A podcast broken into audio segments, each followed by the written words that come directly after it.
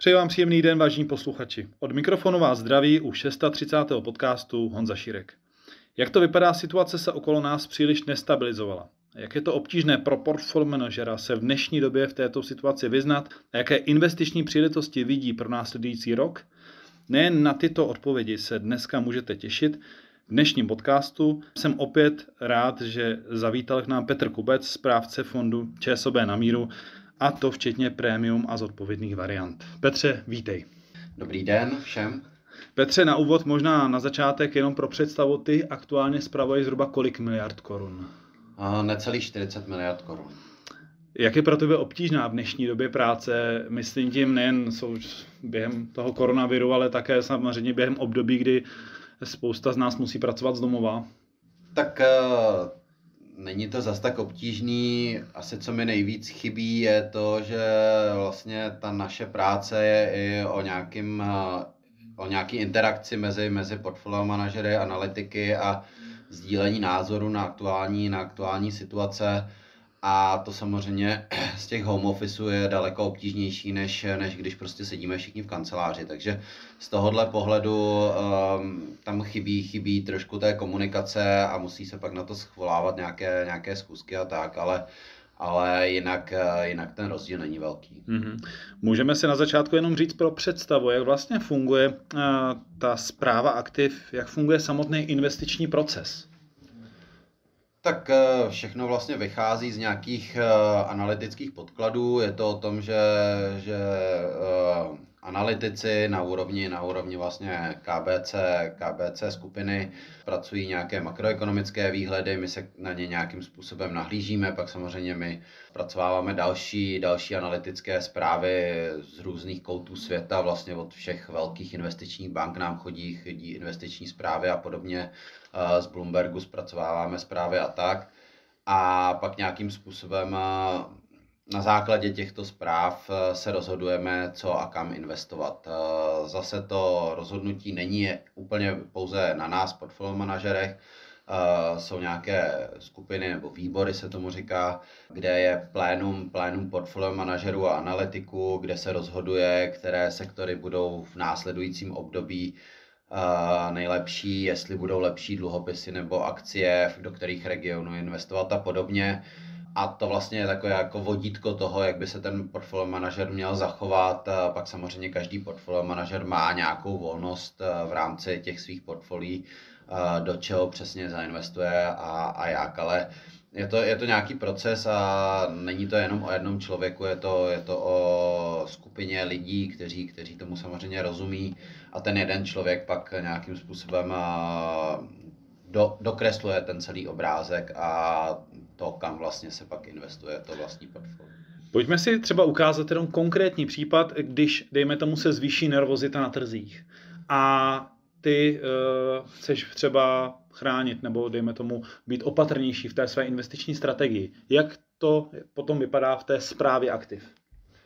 Tak za prvý, když se zvyšuje nervozita, tak většinou je čas být v klidu, ale Ale uh, samozřejmě pokud, uh, pokud uh, ta zvýšená nervozita je z důvodu toho, že, že ten výhled na tu ekonomiku nebo na, na, na to, jak se budou ty trhy chovat v nějakém střednědobém horizontu, se mění, protože pokud je to krátkodobé, tak většinou je dobrý na to nereagovat. Takže se koukáme právě na ty střednědobí a del, delší horizonty.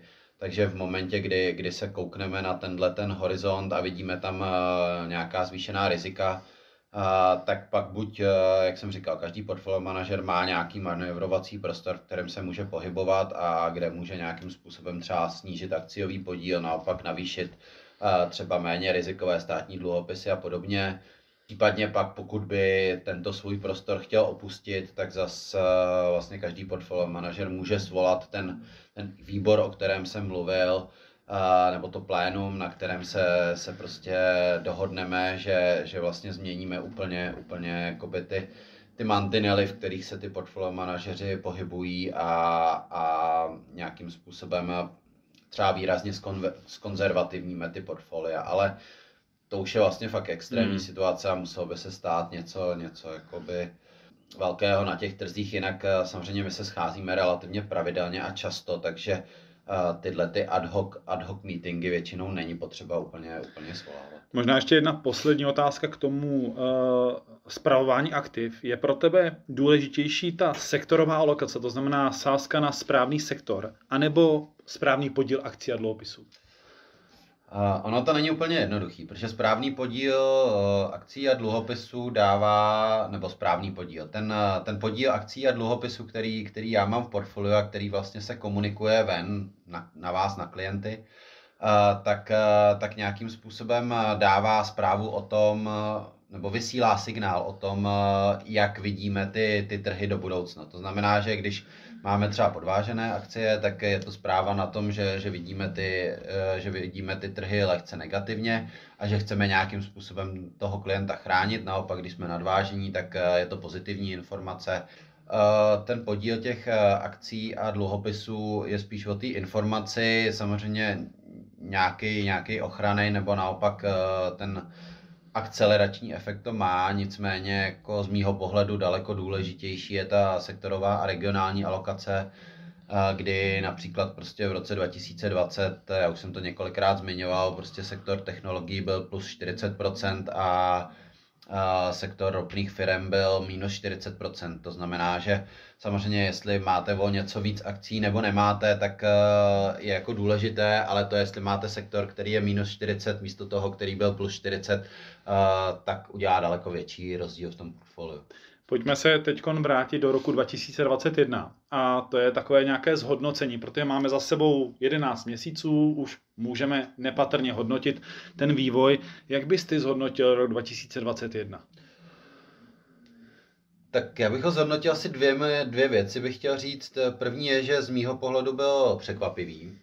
Vlastně to překvapení bylo v tom, že vlastně všechno, co jsme očekávali, tak eh, se nějakým způsobem naplnilo, ale v eh, daleko větších hodnotách. To znamená, že jsme čekali, že bude vyšší inflace, ale inflaci tady máme výrazně větší, než jsme čekali. Pak eh, jsme čekali, že akciové trhy porostou. Ano, akciové trhy rostly, ale čekali jsme, že porostou o 10% a oni jsou o 25 a 20. Eh, čekali jsme, že, že nějakým způsobem eh, dluhopisy se budou normalizovat a, a sazby, že se budou normalizovat z uh, velmi nízkých hodnot, což se dělo, ale čekali jsme, že třeba sazby zrostou o procent a oni zrostly téměř o tři. Takže, takže vlastně všechno, co jsme čekali, tak na to jsme byli nastavení, což bylo pozitivní, ale, ale vlastně všechno se událo v daleko větším měřítku, než, než jsme, než jsme jakoby na začátku roku očekávali. Takže uh, to je asi ta zpráva, kterou pro mě má ten těch 11 měsíců. A druhá, z mýho pohledu velmi dobrá zpráva, jak, jak uh, pro minulost, tak pro budoucnost je to, že, že vlastně ta normalizace té dluhopisové nebo těch sazeb, který, která měla negativní dopad vlastně na tu dluhopisovou složku portfolií, byla vlastně úplně vymazána těmi skvělými akciovými trhy. A na těch portfoliích to prakticky není vidět a nějakým způsobem eh, tohle je skvělý a teď vlastně do budoucna už, eh, už je tam eh, nějakým způsobem ten polštář u, toho, u těch dluhopisů, který zas případné akciové výkyvy může, může nějakým způsobem vypárovávat. Já bych u té výkonnosti na chvilinku zůstal, protože máš pravdu, že když se třeba podíváme na fond Premium opatrný, ten má od začátku roku přes 6% eh, zhodnocení, na dejme tomu pěti letech má zhodnocení průměrně 3,3 per annum, což není vůbec špatný. A opravdu je dobré, že eh, klienti za prvé investují, využívají toho trendu, využívají těchto překvapení z mýho pohledu hmm. pozitivních, ano. můžou přijít i negativně, ale jde o to být v součástí toho trhu a vlastně e, využívat i tvých zkušeností a odborností. Ještě se dotknu jednoho tématu, ty jsi to načal, protože velmi v podstatě e, dlouhodobě se bavíme o e, úrokových sazbách, o tom, co dělá Česká národní banka. Jak ty reaguješ na to, co posledních měsících ta Česká národní banka dělala ve svých portfolích? Tak jak jsem říkal, my jsme čekali, že ty, ty úrokové sazby se budou zvyšovat, že bude docházet k nějaké normalizaci takzvané, to znamená, že ta Česká národní banka bude ty sazby zvyšovat, to znamená, že jsme, že jsme vlastně na začátku roku vstupovali s velmi podváženou dorací portfolia. Dorace portfolia vlastně citlivost právě na změnu uh, úrokových sazeb toho portfolia.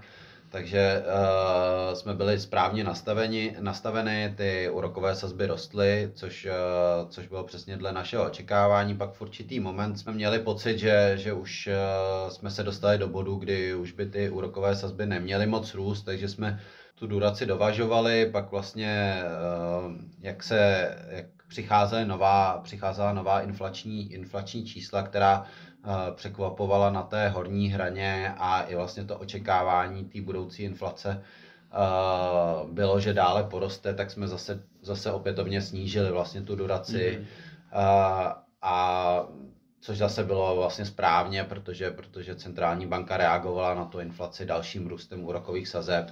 Jaký máš teď nakoupený pádem, výnos na dluhopisech? Teď nakoupený výnos na dluhopisech je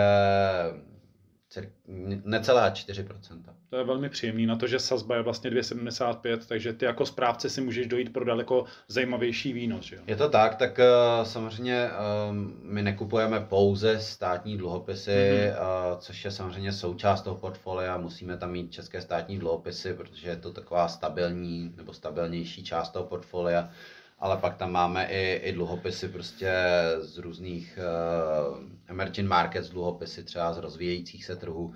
A pak tam máme různé korporátní dluhopisy, které zase přinášejí nějakou takzvanou rizikovou prémii, protože samozřejmě když kupujete státní dluhopisy, podstupujete menší riziko, než když kupujete korporátní, ale my to riziko nějakým způsobem ohodnocujeme, a analyzujeme a na základě toho pak kupujeme třeba ty korporátní dluhopisy, které nesou 1-2% nad eh, právě ty státní dluhopisy. A možná je tady ještě jeden faktor, který mě napadá, to je dneska zajištění do české koruny, kde vlastně díky tomu, že máme silnou českou korunu a zajišťujeme třeba vůči euro nebo dolaru, tak dostáváme další výnos, ten se pohybuje někde kolem 2,5 až 3,5%, že ano?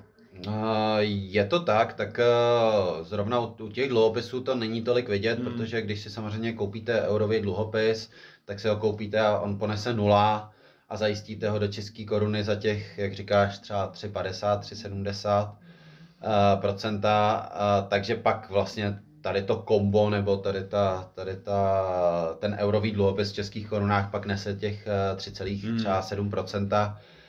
Ale znáte to třeba u akcí, kde, kde samozřejmě pak ty eurové nebo dolarové akcie, kromě toho, co vidíme na těch indexech, tak, eh, tak eh, vlastně ještě je tam ten nadvýnos toho měnového zajištění. Pojďme se nahlédnout, eh, podívat vlastně do roku 2022. Jsme na konci toho roku 2021. Je něco, co očekáváš od roku 2022, něco jiného, co by mělo být z tvé strany specifické? Tak já myslím, že rok 22 bude jiný. Já věřím tomu, že se začne nějakým způsobem stabilizovat uh, inflace. Asi, asi pořád bude jakoby nad uh, těma historickýma průměrama nebo cílovanýma Českou národní bankou dvouprocentní um, cílem.